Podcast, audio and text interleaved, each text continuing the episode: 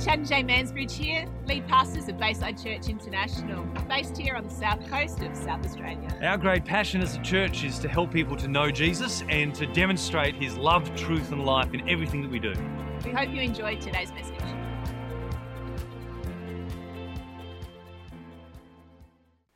This is a big day. We celebrate fathers. We honour our Father in heaven in a massive way, and that's what today is about. We've dedicated babies, which is always fantastic. And today is the 19th birthday of the church. That is, that is an amazing thing. Most church plants are lucky to last 18 months, let alone 19 years, and growing and flourishing and being significant and influencing and launching books. Congratulations, Chad. Congratulations. I don't know what you know about producing a book, but I'll tell you, it is a an incredible task to be able to do that, let alone get it published. So today, we're in a series about heroes, which you will know about. We're doing that. One of the things we've been doing here at Bayside is raising up young preachers, and there's a few of them still to come. But today, the preacher for today is a son of the house, Jesse. Very. It's all yours, Jesse. Thanks, Rob. How's it going? Good. Um, as Rob mentioned, we're talking about heroes at the moment, and so I wanted to talk about one of my favourite heroes today, uh, which happens to be David, and particularly the story of David and Goliath. Uh, so I reckon it's best if we get straight into the Bible. So if you can grab your Bible, a Bible app, uh, and head to 1 Samuel 17. So in the chapter 16, uh, Samuel was asked to go to Jesse's house and anoint one of his sons as king. That's, yeah. it's definitely not the reason I like David. No, but, but uh, so he went to Jesse's house to anoint one of his sons as king, and Jesse brought out all of his sons, most of his sons, and Samuel looked over each one from eldest to youngest, and you know asked God what he thought. Was this the one? And for each one of them, God replied to Samuel and told him that that isn't the one. And eventually he got through almost all of the sons and had to ask Jesse if there was any more. And Jesse mentioned that David was out in the fields. And as soon as Samuel had one look at uh, David, God told him that is the one. And Samuel anointed him as king. And the presence of the Lord came powerfully upon David from that day on. And we continue the story in 1 Samuel 17, which hopefully you've turned to by now. Uh, so now the Philistines gathered their forces for war and assembled at Socoh in Judah. They assembled at Ephes Dammim between Socoh and Azekah. Saul and the Israelites assembled and camped in the valley of Elah and drew up their battle line to meet the Philistines. The Philistines occupied one hill and the Israelites another, with the valley between them. A champion named Goliath, who was from Gath, came out of the Philistine camp. His height was six cubits and a span. He had a bronze helmet on his head and wore a coat of scale armor of bronze weighing 5,000 shekels. On his legs he wore bronze greaves, and a bronze javelin was slung on his back. His spear shaft was like a weaver's rod, and its iron point weighed 600 shekels. His shield bearer went ahead of him.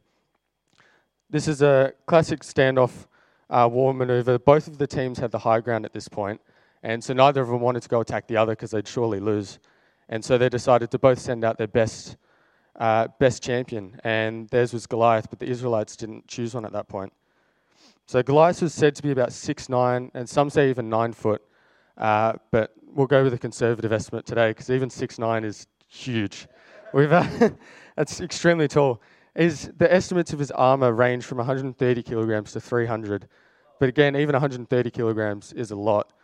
Our uh, resident CrossFit master Dan, I was chatting to earlier this week, um, can overhead squat 90 kilos at his best, and thinking that Goliath was able to carry 130 kilos on his body and was still nimble enough to fight in, in hand-to-hand combat is insane to think about. The, uh, the Israelites were so scared of him that even seeing him in the valley just shouting at them, they ran away. He was that big that from across a valley they could see. Um, so at this point, Goliath then proceeds to yell out insults to the Israelites, questioning their God and their strength as a nation. He does this for 40 whole days with the Israelites being dismayed and greatly terrified. Uh, David was then asked to take supplies to the camp, uh, and he went to the battle lines to greet his brothers. So David at this point was probably about 19. He was had just become a young man, um, or was about to become one. So he was quite young.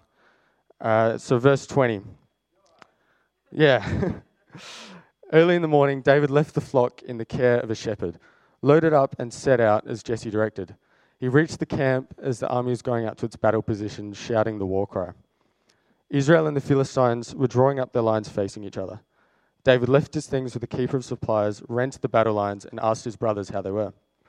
As he was talking with them, Goliath, the Philistine champion from Gath, stepped out from his lines and shouted his usual defiance, and David heard it.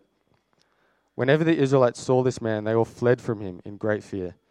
Now the Israelites had been saying, Do you see how this man keeps coming out? He comes out to defy Israel. The king will give great wealth to the man who kills him. He will also give him his daughter in marriage and will exempt his family from taxes in Israel.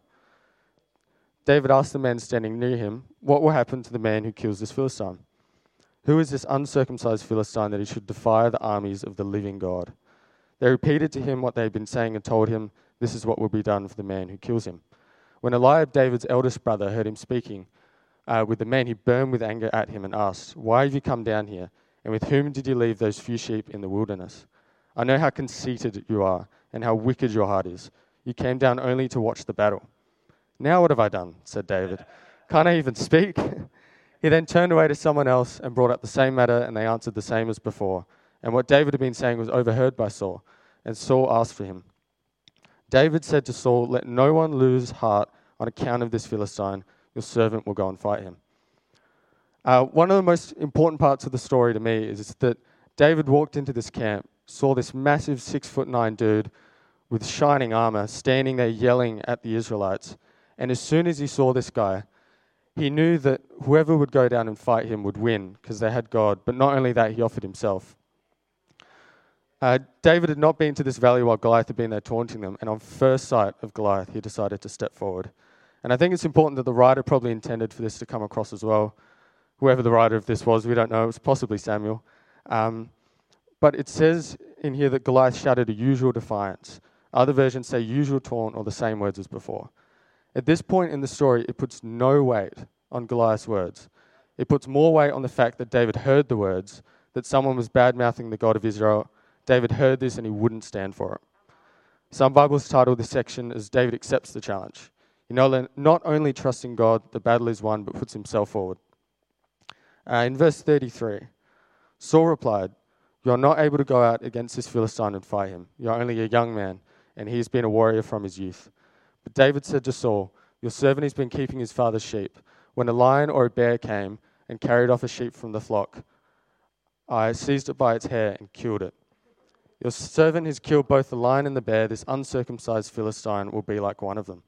The Lord who rescued me from the paw of the lion and the paw of the bear will rescue me from the hands of this Philistine. Saul said to David, Go and the Lord be with you. This brings me to my first point today, which is that you fought Goliath before. In year six at school, I was being bullied by a few kids pretty much every week for about six months. And, you know, I'd obviously gone to the teachers and principal, and they weren't able to do anything about it. Went to my parents as well, um, and they couldn't help much. It was at school. And, you know, at this moment, I kind of, after about six months of this, I couldn't handle it myself anymore, so I had to go to God took me a bit long, uh, but I learned that lesson in the future. Um, so I was at a youth youth worship session, and in the middle of these worship songs, I got down on my knees, and I just surrendered it all to God and said, "God, you take care of this. I can't anymore."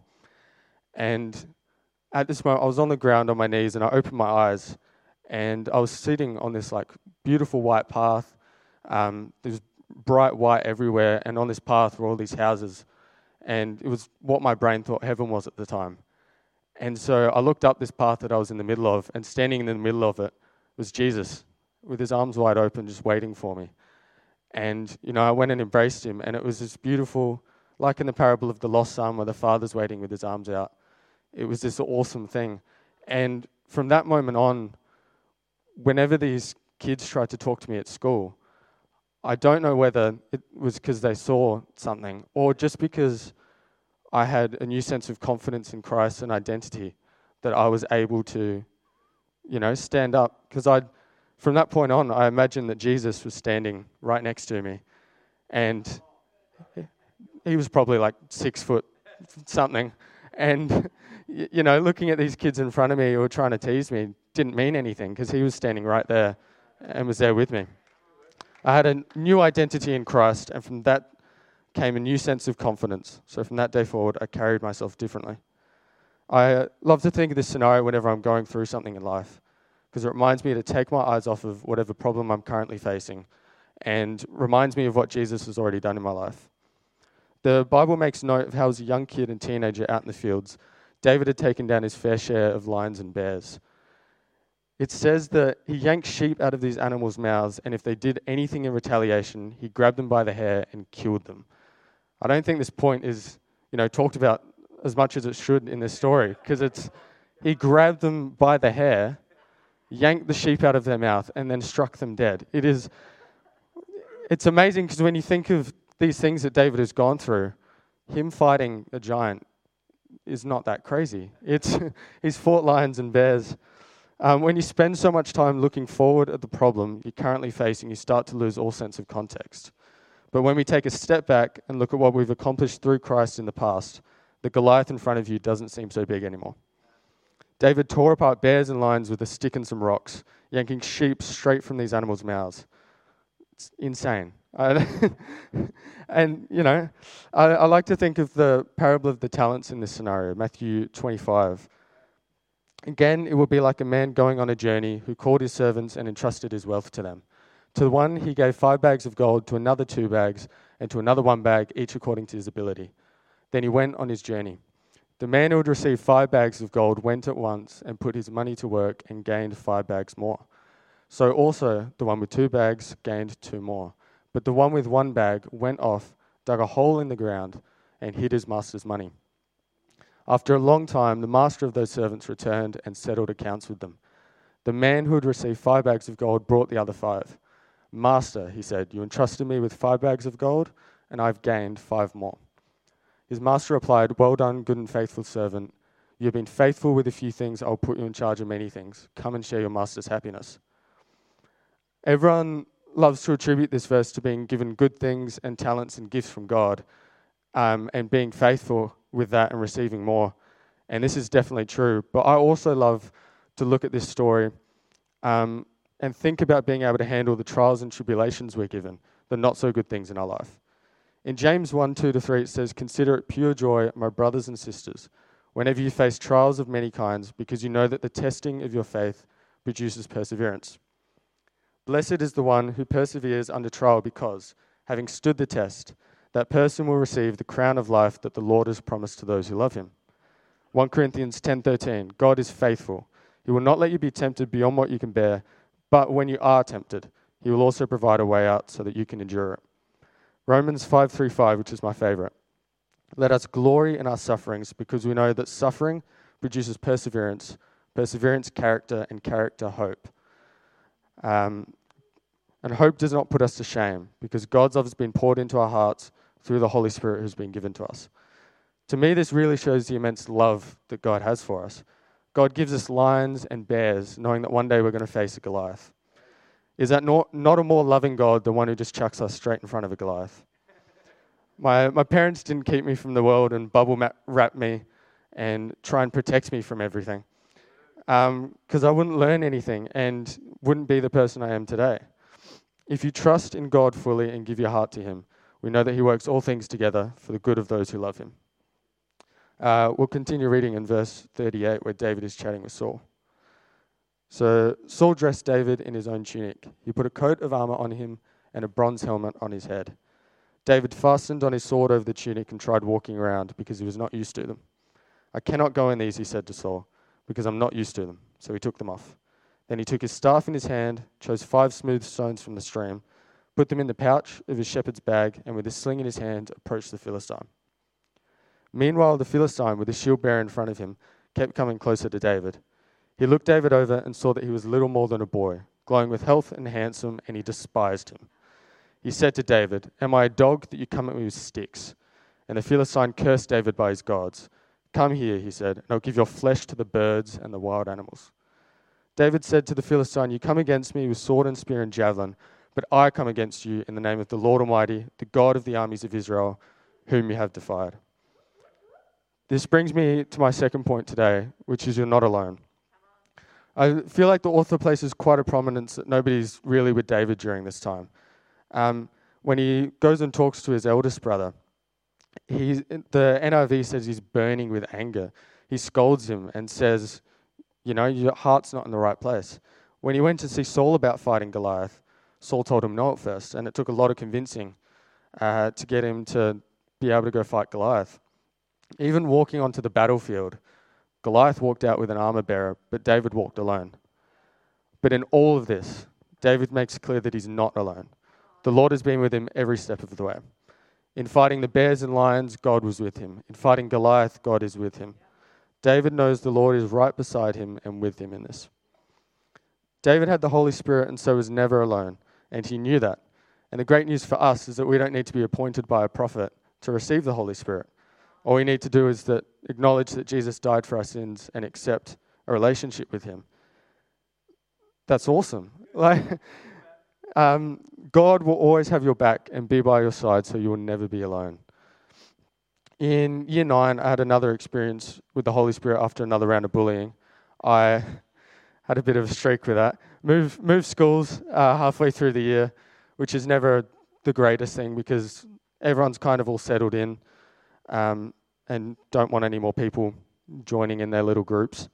Um, and so you know, I had to deal with some more stuff, and maybe a week or two into it, I decided I should go to God. Still a bit long, but it was better than the six months I waited the first time.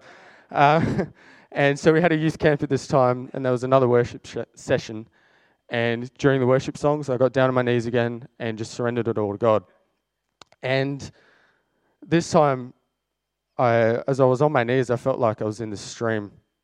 And I opened my eyes, and I was in this you know, muddy battleground with this shiny armor on and had a double edged sword in my hand with a shield in the other. And I looked around me and saw there was millions of people around me with this same armor and shield. And I looked carefully and I noticed it was you guys. It was my friends and family, or my friends were all alongside me. And I looked ahead and it was, you know, my family and church family and the leaders of this church um, were all wearing this armor.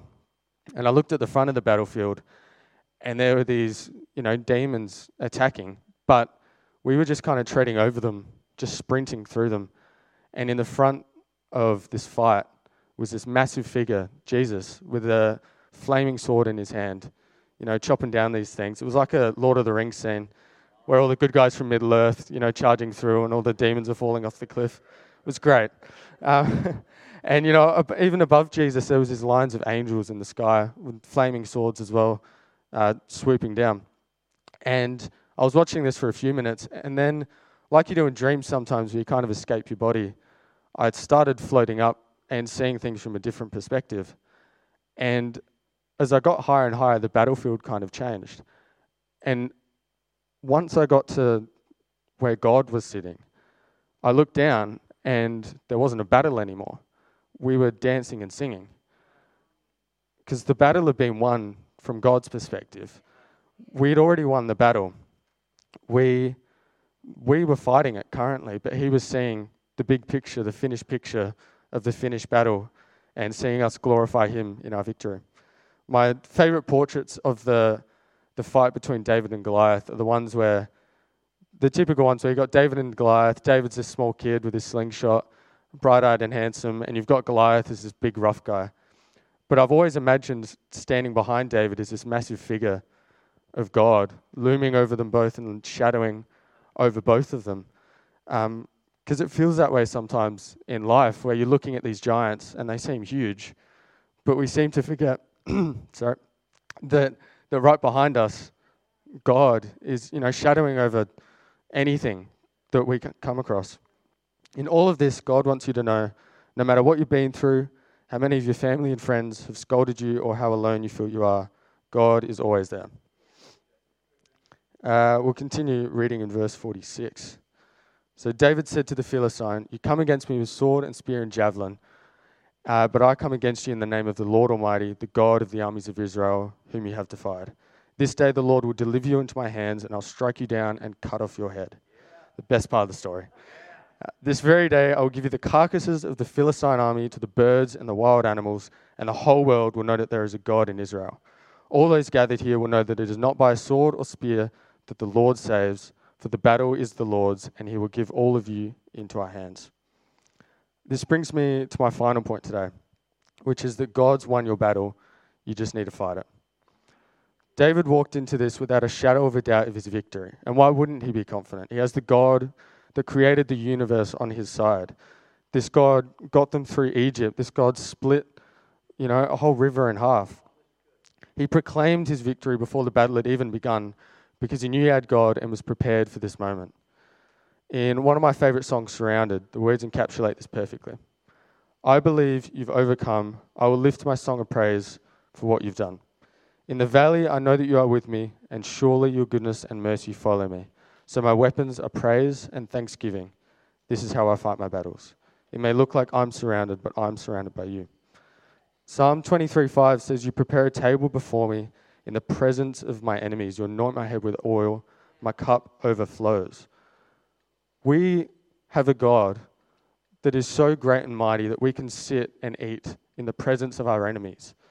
That's such a powerful point that we can we're so com- we should be so comfortable and so confident in the things that we're going to face that we can sit and eat one of the most vulnerable things right in front of them in the face of whatever they're facing.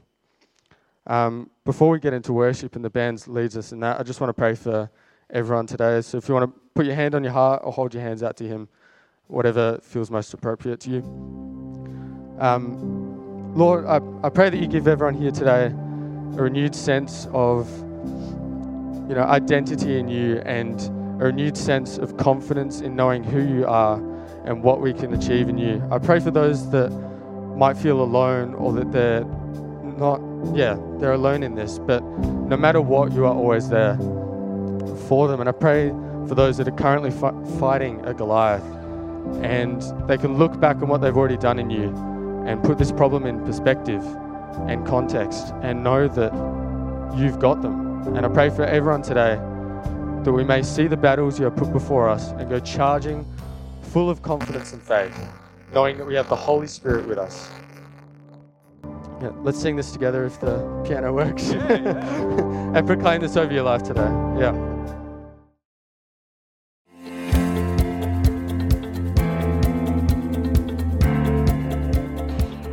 Hi, Chad and Jay Mansbridge here, lead pastors of Bayside Church International, based here on the south coast of South Australia. Our great passion as a church is to help people to know Jesus and to demonstrate his love, truth, and life in everything that we do. We hope you enjoyed today's message.